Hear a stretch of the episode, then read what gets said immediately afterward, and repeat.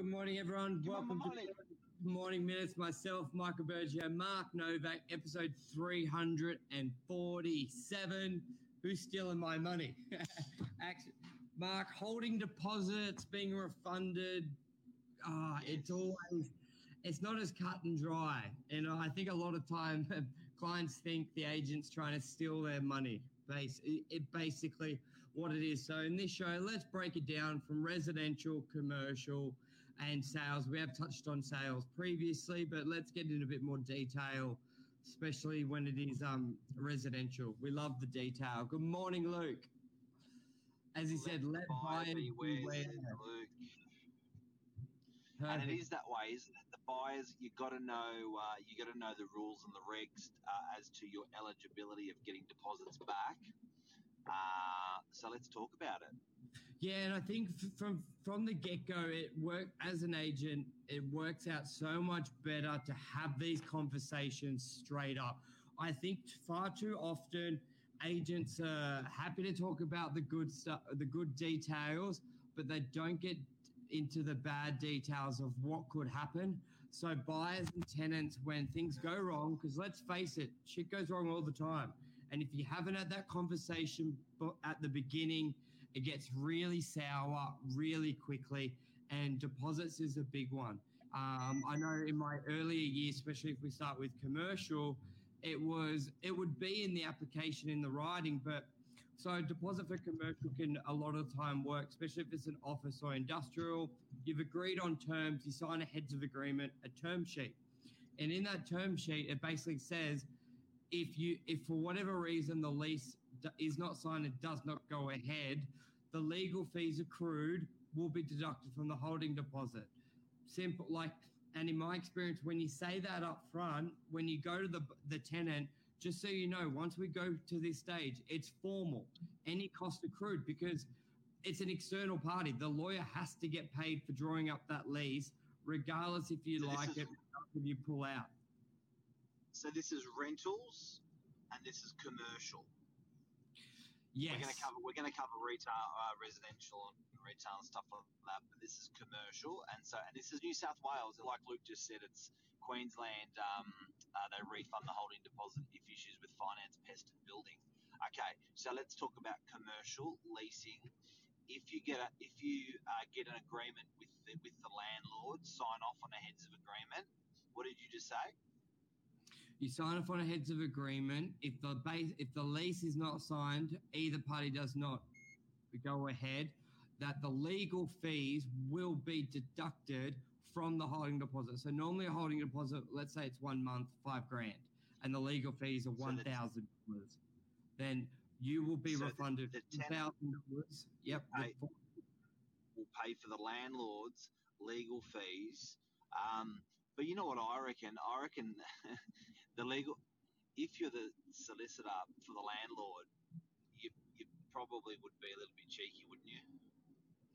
I think everyone, you got to put it this way: everyone's got the incentive for the deal to go ahead. A lot of time, a property could be empty for six months, twelve months. The owner wants it rented, yeah, and a lease they're generally pretty standard. Yes, there's a lot, some clauses that are here nor there. In my experience, where it blows up is you you have a lawyer. You have a, a client who doesn't have a lawyer who specializes in commercial, and they don't understand a lot of the terms. I reckon when when a client would get a lease, when a client would get a lease and their lawyer who may dabble in commercial blows everything out of proportion, they're they're pretty basic. Ah. It's it's the the the lack of understanding by solicitors. It's I insane one in, what do you reckon? One in five, one in three? What do you reckon? Of the deals that blow up, that I reckon half are generally from the lawyer, if not higher, and they're not for legitimate reasons. Where obviously we're an agent's biased to get the deal, but I'm pretty. I I call I call strikes and spares. I think that's the saying. So and if, but a lot of the time. The lawyer in the tenant's ears is, what about this? What about this? Oh, I'm all doing this to protect you, doing this to protect you. But a lot of it's irrelevant. And a lot of it is, it just, the lawyers blow up the deal. So in that case, if it doesn't go ahead, then the legal, someone's got to pay for that lawyer. and if you put yourself, a tenant always goes, well, it's the owner's property. It's why shouldn't they pay? If you look, and the sort of response is, it's a lease for you. They're doing it on your behalf. You're looking to take up the property.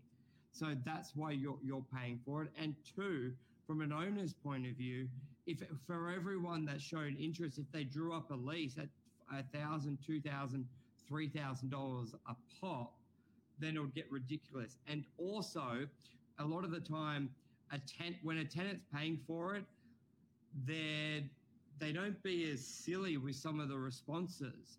And like sometimes you'll see a clause and they try and change the word from a to the because it could have a deeper meaning, but really clutching at straws. But when you're paying for it, you're not as willing to do that.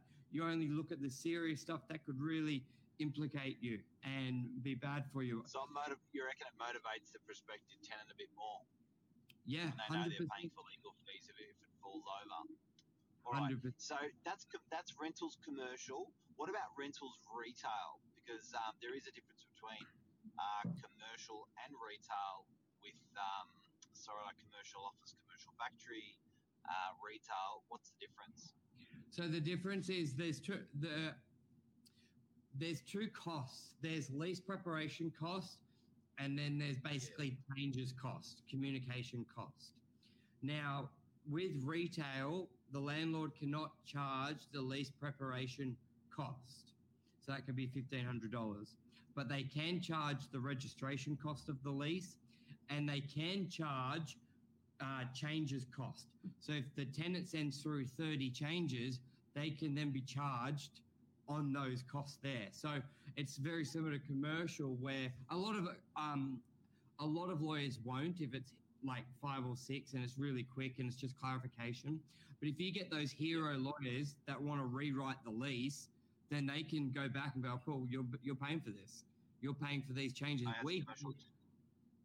Um, and Miles said, "Good morning, uh, Michael. I'm getting an, um, a wave of comments from people wanting to know where you got your haircut from.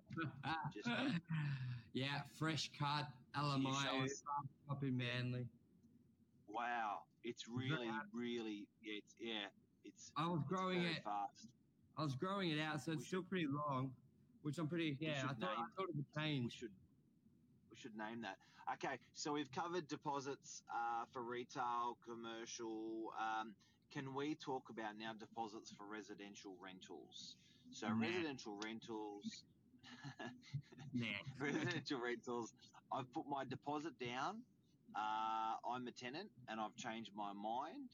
Do I get my, my so I put down one week, and two or three, uh, four or five days into it, I've decided, hey, I'm not going to proceed anymore. Can I get my deposit back? Majority of the time, no. No. It's been. Don't forget, guys, don't forget, guys, or even on this, there's a little bit of, um, and, and you said you use the word majority. There's a little bit of leeway. There's a little bit of hustle. So, yeah. like, know, majority no, but sometimes if you complete a case, uh, a landlord understands that. It's good. Now, bear in mind, people have got to understand that the deposit's not going towards the agency or the agent The deposit's generally going to go into the hands of the landlord. So it really is the landlord's decision on on uh, a bit of goodwill refunding on deposits. Yeah, but it is. Generally, the standard residential is nada. Yeah, especially after four days because they've taken off the market, they've cancelled opens, they've had the lease prep. Um, if it was after an hour, then maybe not. If they haven't executed, if they haven't lost a week of showing it for rent, then there's that potential. So that's where, like we said, Mark, you can sort of negotiate, going, oh, you accepted me at 9 a.m., but 11 a.m. another agent called with a property. Um, can I cancel? You still had it online. You hadn't you hadn't really lost any time or momentum. That's a big thing to consider. As much as you're always thinking of yourself, put yourself in the owner's shoes. If they, yeah, yeah, if they hadn't lost the time. Downtime. So a deposit on a, on a residential unit is one week. Yep. House, unit, whatever. What what deposit are you putting down for a commercial property? We didn't cover that before. Sorry. Generally one month, sometimes two. one to two months. Got it. Now, a deposit. So we've covered the residential rentals. Everyone's covered that. But if if the landlord changes their mind, they can't take the deposit of of uh, they can't gouge the deposit out of the um, out of the tenant. So if the if the landlord changes their mind a couple of days later, they've really got to give the whole deposit back. Yeah. Yeah. Uh, with residential. Resi. Yeah. Yep. Resi on that one. Yeah. Now- because- Yeah. Sorry. I was just thinking, yeah, because the landlord can still withdraw up until the lease signed. A holding deposit, it's not binding for residential. Yeah. Nothing signed, so Yeah. Everyone's really loving your haircut online today, mate. It's just going crazy. It's really. oh, I've, never, I've never, I've never even seen this. The amount of viewers based on your haircut's gone. It's incredible. Yeah. Well done, mate. Well done. Well done to your hairdresser. Yeah. Um, Okay, now, now let's go over. Let's go over to sales. Sales. Um, now, with sales, you put it. How much do you put a deposit down when you when you buy a sales property, residential? Yeah, so when you buy uh, conditionally, you're putting a 0.25% of the sale price down. So at a million dollars, it's 2500 and you sign contracts in exchange with a five, generally a five day cooling off period, which is binding. So an owner cannot pull out if they got a higher offer, but a tenant can.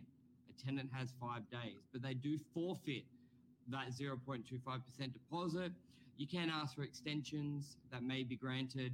Um, but Mark, what about unconditional?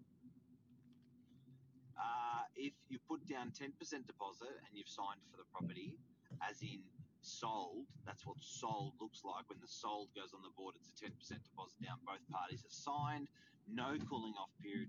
You will lose your 10% deposit. Finished, plus damages, if there's Yeah. any. So you basically million dollar property, you just you just wiped off a hundred thousand dollars. Just for the record, I've seen it done once, twice, three times in my career. yeah, very uncommon, very uncommon. Um, uh, commercial sales is Yeah. very much like residential unconditional. There's no cooling off period. Yes. You put down a 10%, you sign, sold. No cooling offs, no so I'll, nothing I'll just repeat that again, ladies and gentlemen. If you are buying a property in um, New South Wales, you you get a five day cooling off period as standard in the contract. If it's a New South in New South Wales, right, residential, but in commercial there is no standard cooling off in the contract at all. You are hooked in, hook, line, and sinker. So if you buy, put down a 10% deposit, sign a contract, seller signs a contract, and you've exchanged, you will lose your 10% deposit. Yep, this is true. All right, I think that's a wrap.